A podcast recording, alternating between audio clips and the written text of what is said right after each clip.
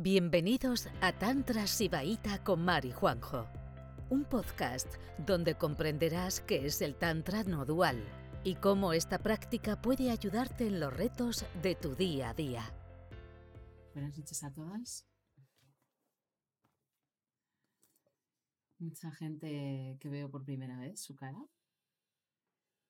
Las que, las que no tenéis ya una cita para hablar conmigo en privado, porfa, escribirme, que no, que no se nos pase. No sé si tengo con todas las nuevas agendada. Y me alegro que, que os animáis a venir a las clases.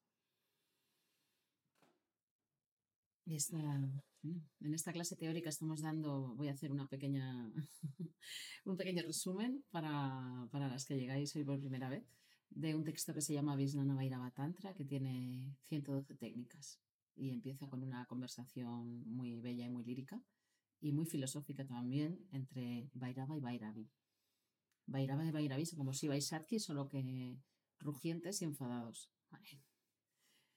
Hay una parte de, de la conciencia que es cruda, que, que, ruge, que es aterradora y bueno, es esa, esa, ese aspecto de la conciencia. Entonces tienen una conversación y Vairavi le pregunta a su consorte, haciéndose un poquito la tonta, como, bueno, como si no lo supiera, ¿no? Pero se hace un poquito la tonta para, para dar pie a conversación y le dice que cuál es la realidad absoluta.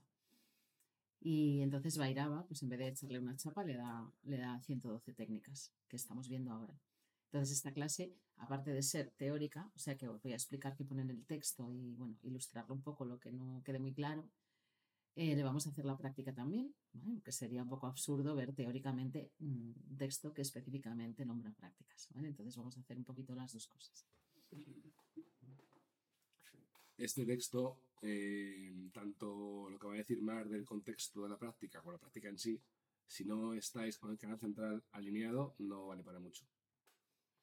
¿Vale? O sea que la idea es que, como que escogáis aquí de, de aquí y os tiréis para arriba y, y quede el canal central alineado. Sí, para las que sois nuevas, pues del perineo a la coronilla está tu energía más sutil. Entonces, con tu sensación interna, pones a ese canal central derecho, ¿vale?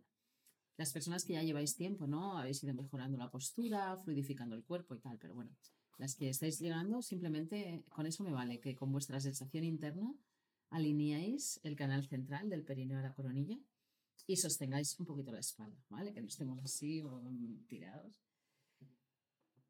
Porque no solo porque la información llega de una manera no solo intelectual, sino también energética. Y el hecho de alinear el canal central te hace recibirla de una manera más, más interesante. Pero también es porque aquí vamos a, a vamos, vamos a probar a, no solo vamos a leer el texto, vamos a, a probar a, practicarlo, ¿vale? Y también, si se da, pues, compartir un poco, ¿no? Qué sensaciones, como qué, resultados estamos obteniendo, ¿no? A tiempo real, porque es interesante. Cada cuerpo experimenta la práctica de una manera diferente.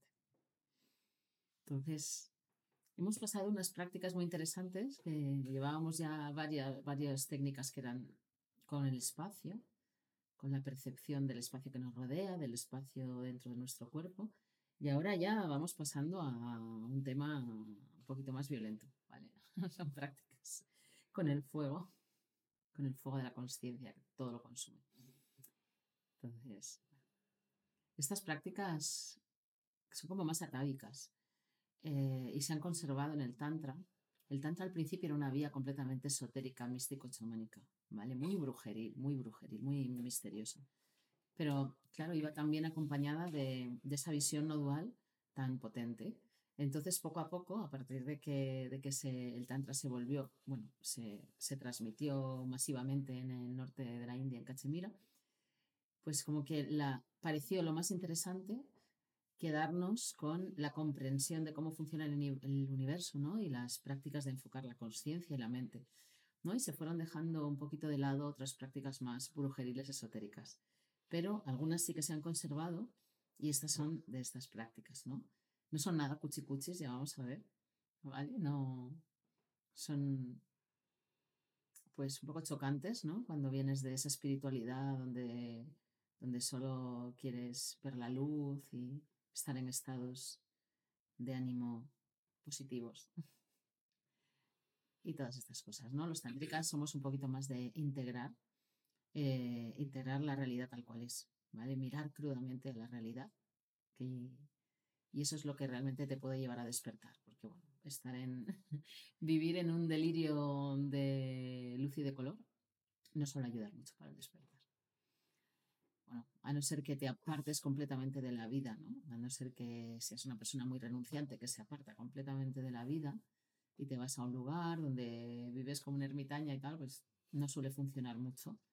Eh, estas prácticas que, que solo ven la parte luminosa de la conciencia. Entonces, bueno, vamos a, entonces, en cada una de estas prácticas es como que te, te, propone una práctica y luego te dice cuál es, la, cuál es el resultado ¿no? que vas a obtener. Eh, es como una estructura de casi todos los, los versos de, que contienen las, las prácticas, las 112 prácticas. Hoy tenemos dos con el fuego y luego una donde, hablan, donde se nombra los 36 tattvas, que las personas que lleváis tiempo estudiando sabéis lo que son las personas que habéis llegado no. Entonces, bueno, hoy solo voy a hacer tres yutkis, normalmente hago cuatro, porque me voy a tomar un poquito de tiempo a, volver a explicar eh, qué, son los, qué es el sistema de tadvas. Para las que sois nuevas y para las que ya estéis aquí, yo creo que es algo que aunque te lo repitan diez veces, siempre te va, te va llegando más, más profundamente porque es un poco liosito. Así que, no sé si quieres decir todo más. Pues voy a leer el texto. Siempre os comparto un texto que es una traducción mía, o sea, que no pretende ser bonita, sino muy literal, porque manejo varias ediciones de, los textos. Entonces, bueno, la, tenéis todos los días cuando entréis, pues os la podéis, la pinchéis en el documento de Google y yo los, los versos que vamos a ver ya están traducidos de una manera que luego os sea muy fácil recordar cuál era la práctica. ¿Vale? Porque sí, eh, algunos textos lo que hacen es que lo ponen tan bonito y tan lírico que luego no, es que dices, pero ¿cuál, ¿qué práctica era esta, no? O sea, ya ni, ni, se parece, ¿no? Pero realmente el Visnana Tantra es un texto mm, bastante literal, descriptivo de la práctica. No, no es lírico como otros, yo que sé, como el Spandakarika, que es súper lírico, o, o, el Pratavignardayam, que es súper lírico también. Es más como un manual de qué tengo que hacer para mantenerme eh, más tiempo conectado con la totalidad y menos obsesionado por mi ser individual y de esa manera despertar. Cada una de estas prácticas te llevan al mismo lugar, ¿vale? Entonces, puede que unas sean diferentes prácticas, todas nos llevan a la conexión con la conciencia universal y a salir de nuestra identificación excesiva con, con la mente, las emociones y el cuerpo. Todas apuntan a lo mismo y algunas más directamente y otras como mm, de maneras un poquito más retorcidas y, según son más directas o menos directas, tienen tres nombres, Anabopaya, Sactopaya y Sambhavopaya. Entonces yo en cada práctica voy a decir si es Anabopaya, o sea que da mucha faenita, ¿sabes? Hay que hacer muchas cositas complicadas. Es Sactopaya, hay que hacer cosas no muy complicadas y, y Sambhavopaya no hay que hacer apenas nada, solo querer salir de tu ser individual. Como os podéis imaginar, las prácticas de Sambhavopaya eh, no son accesibles cuando eres muy novato primero te tienes que curtir un poco con las otras prácticas que sí que tienen agarre algo. Pero bueno, no dudéis que alguna también de Sambhavopaya con el tiempo servirá. Entonces, bueno, también os voy a explicar de, qué tipo de prácticas estamos hablando. Os leo eh, el verso 52. El estado de Kalagni Rudra reside en el dedo gordo del pie izquierdo. Imagina que tu cuerpo arde desde ese punto hasta quedar solo de cenizas. Entonces el pacífico estado de Lord se revela. Esta eh, es una visualización que yo suelo hacer bastante en las clases, así que todas la habéis practicado. Pero sí que os voy a contar un poquito que, bueno, como la, la profundidad ¿no? de esta práctica. En, las visualizaciones de, de más de entrenar hay una simbología y siempre como unos colores que se repiten, ¿no? Y el fuego tiene dos significados. El, fuego a veces es el fuego de la conciencia, que te hace arder en pasión por el despertar, y otras veces el fuego es destructivo. destruye lo que no tiene que estar ahí, ¿vale? Entonces el hecho, eh, estas prácticas es más bien ese fuego destructivo, destruir nuestros apegos, ¿vale? Todas esas cosas a las que nos agarramos y que no son conciencia Y a lo primero que nos agarramos es a la, a la vida, ¿no? Es como a esta ilusión de nacimiento y muerte, ¿no? Que no termine nunca. Entonces, el primer apego que hay que soltar es a, a, la identificación con esta ilusión de nacimiento y muerte en la que estamos. Entonces, estas prácticas donde aparece el fuego y sobre todo cenizas al final, las cenizas al final, mira, esto me he tatuado, en el, en el, en el lingam, en el lingam de obsidiana, hay tres líneas de ceniza. Son tres líneas de ceniza que también los shivaitas se ponen en la frente. Y eso significa que no tienes apego a, esta ilusión de nacimiento y muerte que llamamos vida encarnada. Que estás aquí, pero que sabes que tú estás tranquilamente en lo indiferenciado, que nada puede ponerte en peligro y que si este cuerpo se destruye ahora mismo, tú no te destruyes. Entonces, estas prácticas con el fuego destructivo es para integrar, ¿eh? que vamos a entregar a la conciencia todo lo que nos separa de la, de la, totalidad, todo lo que nos separa de, del despertar, de estar en un estado conectado y no identificado obsesivamente con mis cositas, mi cuerpo, mi no sé qué, mis procesos físicos, eh, mis caprichitos, mis tonterías, ¿no? ¿Vale? Entonces vamos a entregar con esta práctica al fuego de la conciencia todo lo que no está a favor de la conciencia. A, tope. No es como, es que en otras vías es mucho de, Ay, me quito esto de aquí, me pongo esto de allá, ¿vale? Para vivir mi vida pues apegadita a mi ego, pero que, me, pero que sea menos chunga, ¿no? El Tantra no va de eso, el Tantra va de entregar todo lo que no te está dejando tener una realización total al fuego de la conciencia. Así que, bueno, pues la práctica es así. Arder, volverte cenizas y no agarrar nada. Entonces vamos a alinear el canal central. Y bueno, Kalakni, Kalakni Rudra es el dios del fuego, ¿vale? que nos lo he dicho para que no lo sepáis. Entonces, vamos a cerrar los ojos y poner toda la atención en el dedo gordo de mi pie izquierdo. Que está en estado de no dualidad, que no sabe que está separado de la totalidad. Entra ahí y entrarás en un estado más relajado.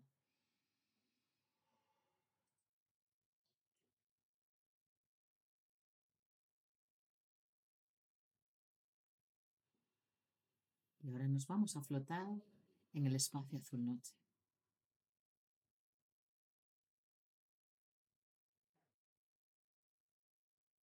Nuestro cuerpo ligero suspendido en el espacio.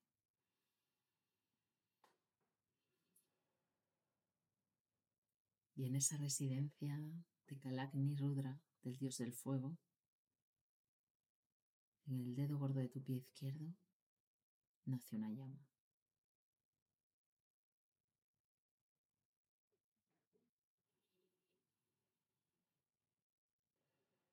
Y esa llama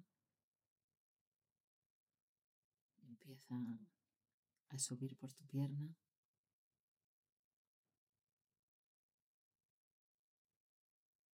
Consume todo lo que hay.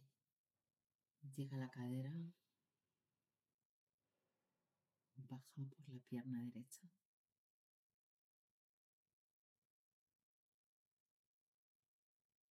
Y en la parte inferior de tu cuerpo. Todo es destruido en las llamas. El fuego sube por tu cintura hacia el pecho.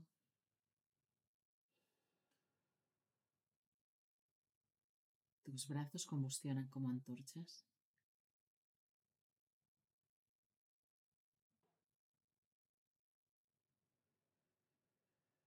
Y finalmente cabeza también arde.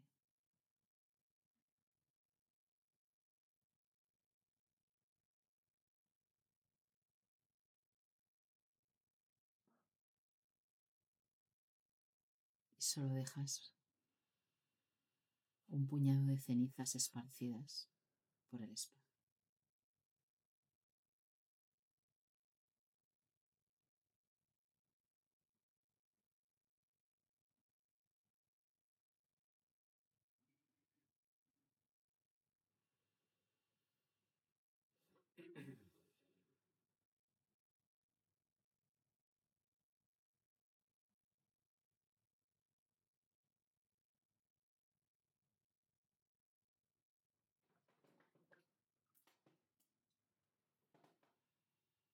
Volvemos suavemente del estado.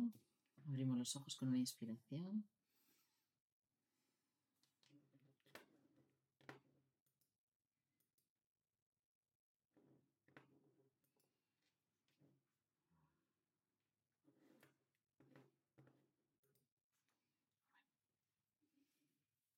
El pacífico estado de Shiva se revela. ¿Quién ha sentido paz al ¿A alguien, ¿a alguien no le gusta arder? ¿A alguien le da angustia?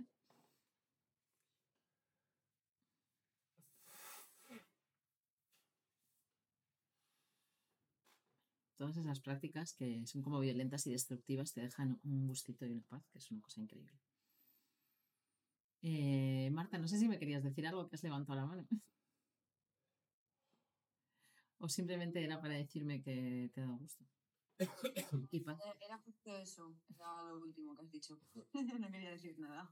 Gracias.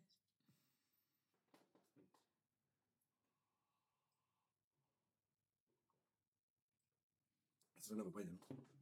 Esto es Shaktopaya Ah, y, y desemboca en Sambhavopaya. Si lo haces bien, digamos que arrancas en Shaktopaya, es la, recrear la sensación física de las llamas de tu cuerpo. Y, y si consigues quedarte solo en cenizas, inmediatamente entras en Sambhavopaya. En la fusión con la totalidad instantánea. eh, estas prácticas, eh, o sea, luego eh, estos yuzki se pueden hacer variantes. Y se pueden hacer, este yuzki se puede hacer durante todo el día. O sea, te estás mandando un email en el ordenador y de repente dices, espérate un momento, me voy a quemar en 20 segundos. Te prende fuego, 20 segundos y luego sigues, ¿vale? Son prácticas que son bastante fáciles, ¿vale? Se pueden integrar.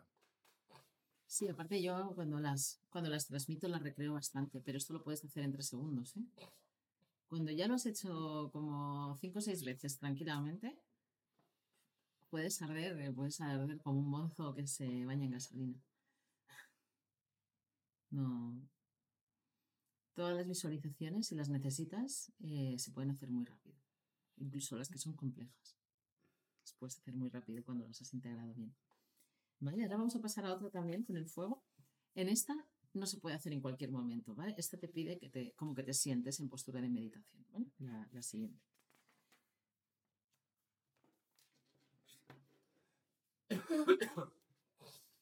Esa está un poquito pensada, ¿no? Como para, como para sentarse. Ahora veréis por qué. Porque tiene más sentido hacerla como sentada en postura de meditación.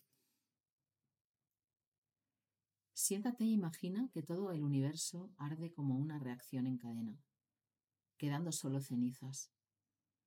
De este modo se revela la conciencia suprema de Lord Shiva y te conviertes en un verdadero humano.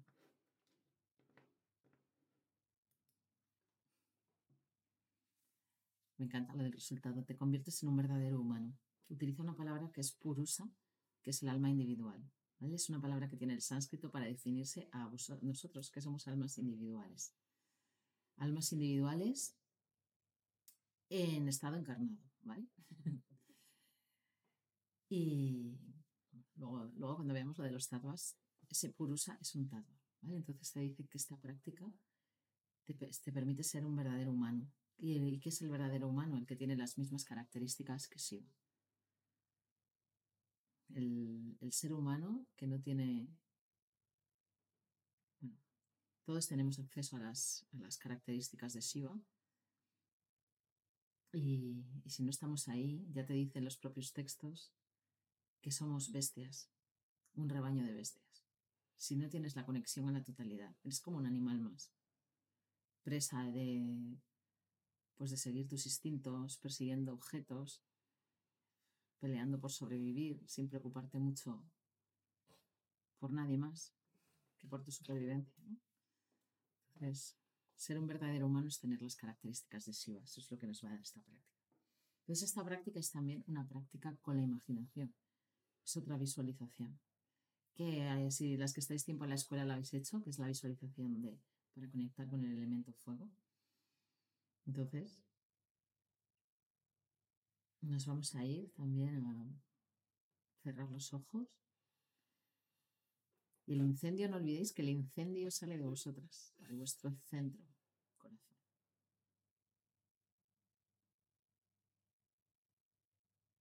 Cerramos los ojos. Entro en un estado subjetivo de atención interiorizada.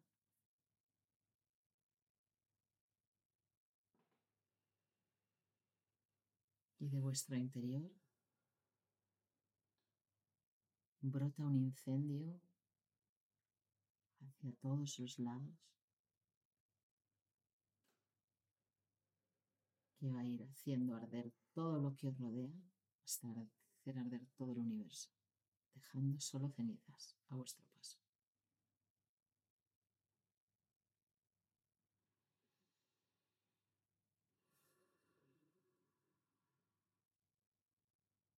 Arden los árboles, las montañas, arden vuestros seres queridos, vuestras mascotas, y a partir de ahí arde todo el universo.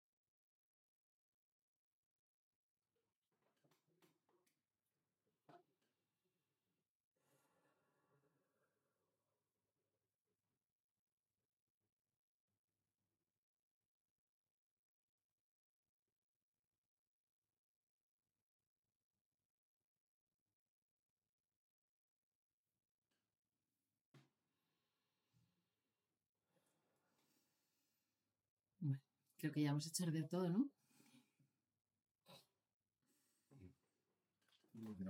¿Eh? No. No. Para esta práctica es importante que de alguna manera nos identifiquemos con el fuego. O sea, que la llama salga de nosotros y que nosotros seamos ese fuego. No es externo. ¿Vale? Si hay una identificación con el fuego, eh, todo llena, se llena de conciencia realmente. Todo eso. Sí, es así. O sea, el fuego emerge de ti y solo dejas cenizas a tu paso. Y, y remolinos de humo. O sea, tienes que sentir el fuego como, como una extensión de tu cuerpo, una extensión de ti. Esa esa- esa sería la práctica.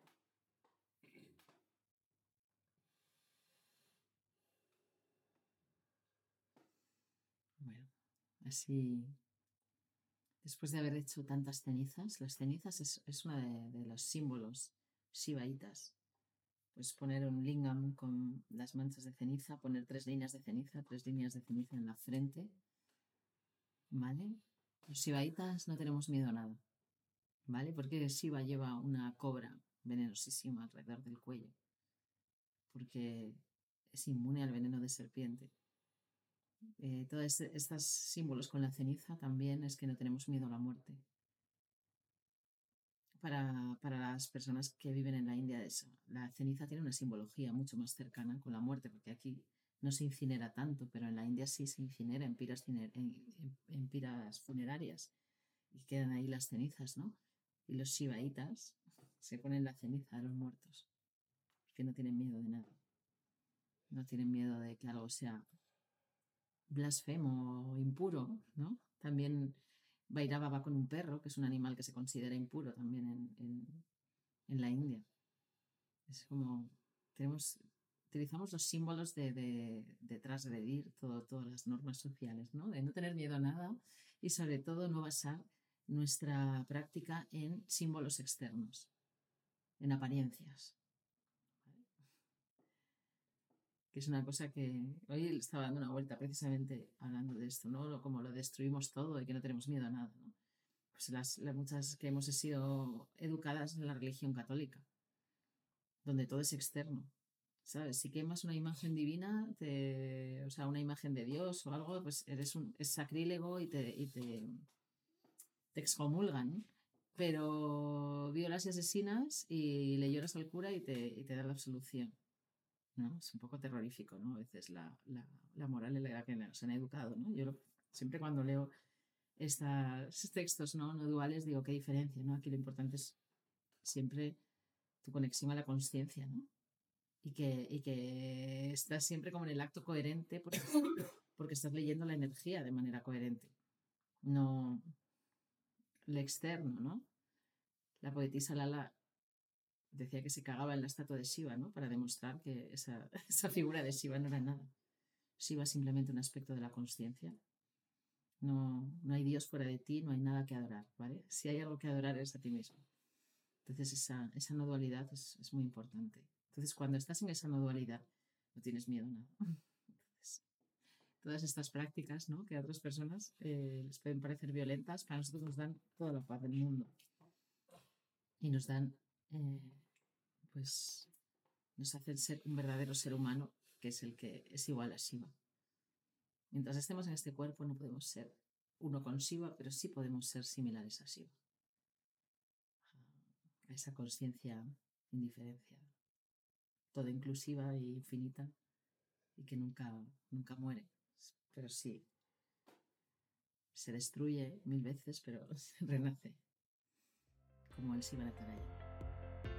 Gracias por escucharnos. Volveremos pronto con otro episodio de Juan y Mar, un podcast de Tantra Sibaita.